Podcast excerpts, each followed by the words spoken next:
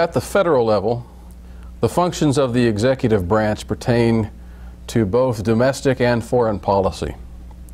I've already explained how I think uh, government in general should be greatly decentralized stateside with a focus on county rights first, then states, and then very limited federal instrument. In other words, true federalism.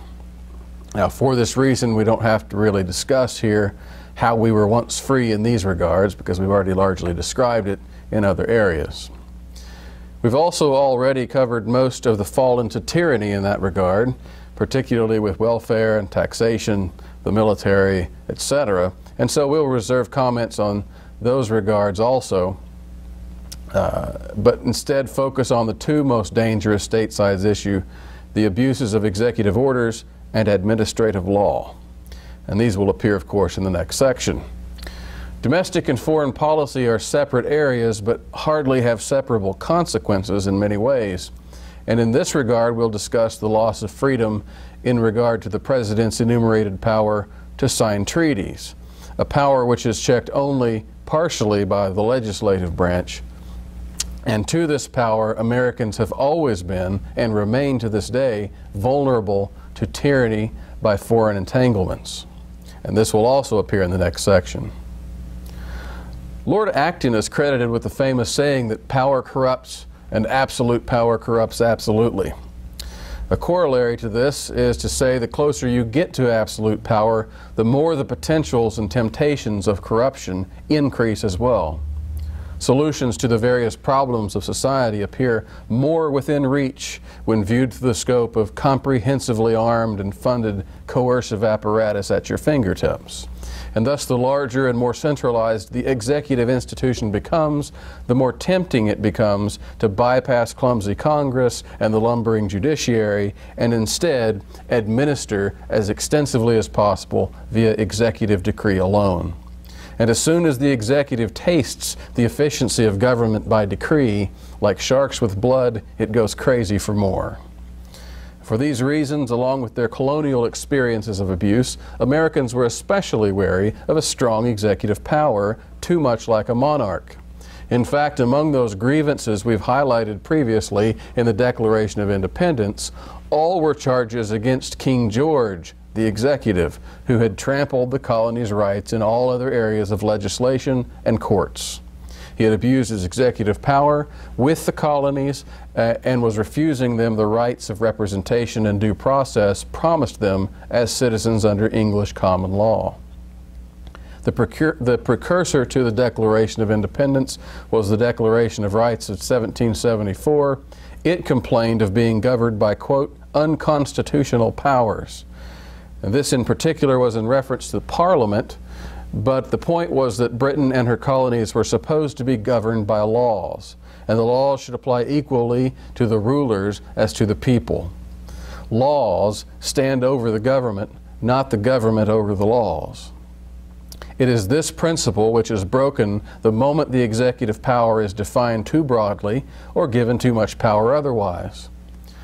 Such a powerful central executive is one of the many points of controversy during our own constitutional debates opponents feared the figure would be no different, essentially, uh, than the monarch from whose tyranny they had just bought freedom themselves. America had done uh, had some history of dealing with corruption and autocratic state governors, like the Dinwiddie in Virginia, and these were often bad enough. But now the Constitution was threatening to create just such an office at the national level. At the Constitutional Convention in Philadelphia, Edmund Randolph, who was the governor of Virginia at that time and later would be Secretary of State for a year and a half under Washington, argued that the executive power should not be vested in one man, but rather at least three. And he, along with many others, criticized a unity in the executive as too close to creating a king. Responding to those whom he thought desired to mimic the British government, he called the presidency the fetus of monarchy. This was a major theme throughout the Anti-Federalist writings during the ratification era. One writing under the name of an old Whig expressed the feelings of those who feared the great centralization of power to be vested in a single person in the executive. He said, quote, In the first place, the office of President of the United States appears to me to be clothed with such powers as are dangerous. To be the fountain of all honors in the United States, commander of chief in chief of the army, navy, and militia, with the power of making treaties and granting pardons, and to be vested with an authority to put a negative upon all laws, unless two thirds of both houses shall persist in enacting it, and put their names down upon calling the yeas and nays for that purpose, is in reality to be a king, as much a king as the King of Great Britain. Such power, Old Whig continued, would be a great temptation to corruption, even to the point of seizing indefinite power and refusing to relinquish it.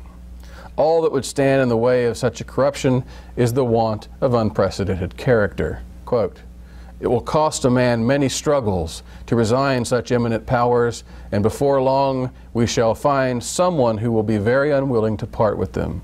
So far is it from its being improbable that the man who shall hereafter be in situation to make the attempt to, per to perpetuate his own power should want the virtues of George Washington.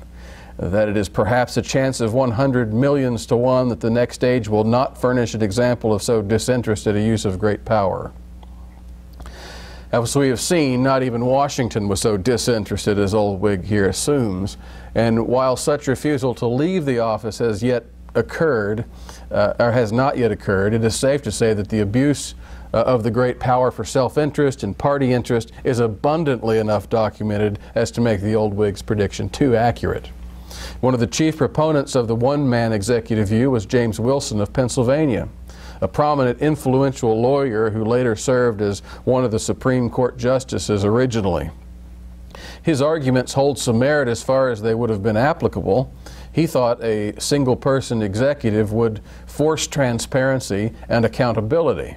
He said, quote, the executive power is better to be trusted when it has no screen Sir, we have a responsibility in the person of our president. He cannot act improperly and hide either his negligence or inattention. He cannot roll upon any other person the weight of his criminality. No appointment can take place without his nomination, and he is responsible for every nomination he makes. Now, this might have been great had the executive ever truly been designed and run literally only by one person. But some of Washington's earliest presidential deeds were to create a cabinet with positions of delegated responsibility. These provided the very screen of which Wilson warned. And yet, by the way, Wilson, a strong nationalist, never decried them after the fact. Hamilton, as we've talked about, was a notable screen. His agenda was essentially uh, uh, uh, fronted by George Washington. And this was all within one year of Wilson's persuasions. Today, the executive branch has dozens of levels of bureaucracy, bureaucracy, cabinet positions, and things like that. Literally millions of employees, all of whom can and do provide screens for irresponsibility, for corruption, for waste, things like that, throughout many different levels. Another anti federalist warned about what has turned out to be a real danger of the president. That is, his actual job description for executing the law. This appears in Article 2, Section 3 of the Constitution, and it is left extremely broad, not an uncommon feature of the Constitution. Quote, He shall take care that the laws be faithfully executed. In a letter to Captain Peter Osgood of Massachusetts, William Symmes described the problem, quote, Can we exactly say how far a faithful execution of the laws may extend, or what may be called or comprehended in such a faithful execution? If the president be guilty of a misdemeanor, will he not take care to have this excuse? And should it turn against him, may he not plead a mistake? Or is he bound to understand the laws or their operation? Should a federal law happen to be as generally expressed as the president's authority, uh, must he not interpret the act? For in many cases, he must execute the laws independent of any judicial decision. And should the legislature direct the mode of executing the laws, or any particular law, is he obligated to comply if he does not think it will amount to a faithful execution? In other words, the Constitution defines the President's power so broadly that he can essentially create new laws by interpreting undefined areas of existing law according to his own agenda. interpreting how to implement existing laws, or he can perhaps even ignore specific laws of Congress if he deems them to infringe upon the broad interpretation that he comes up with. In this way, the President has great latitude under the guise of his, quote, care to faithfully execute the laws. Now compare this recipe for confusion and tyranny with the biblical function of the executive power. Here's the famous Romans 13 passage, and it's very helpful in its simplicity. Concerning the magistrate, quote, He is God's servant for your good. But if you do wrong, be afraid, for he does not bear the sword in vain. For he is the servant of God, an avenger who carries out God's wrath on the wrongdoer. The executive power's function is not to make the laws, nor to interpret the laws, nor to judge cases at law, but rather to apply punishments and enforce the laws. And note two things. First, the making of laws must be already established before enforcement can legitimately be done. There must never be a time in which the executive feels free to create laws itself and then enforce those laws. If such a new law needs to be created, it must go through the legislative process. And in the meantime, the sword must not be used to enforce such a dubious law. Secondly, in a society governed by laws, the punishments themselves must be prescribed by law. The use of the sword itself must be predictable. Only that which the Bible says is punishable should be punished, and that which is punished should only be punished according to the principles laid down in Scripture. Both of these reasons, taken together, derive from the principle that the executive power is itself subject to the law, both in what it enforces and in how it enforces it. The executive at every level of government is a man under authority and must be made to behave accordingly. This is why the laws for the kings, which we've reviewed previously in Deuteronomy 17, state that the king must make himself a copy of the law and read in it daily. He must know exactly what he is empowered to do, what he's not empowered to do, and what he's explicitly forbidden to do. The law itself, in other words, should restrict the executive's care that the laws be faithfully executed.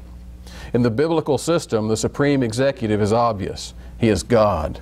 The powers that be in whatever executive systems we enlist on earth must all rule in God's service, according to God's law, according to God's facts, and must punish only according to God's revealed standards of punishment and restitution. In fact, God must be the head of all of our branches of government.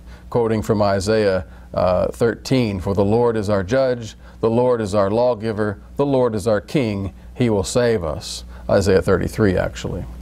The biblical executive is a ministry accountable to God, not a demigod which has the people accountable to it. And as we shall see, the executive of the United States is today a long way from this simple biblical model. In the next section, we'll see several ways in which the President has abused his care and his other powers.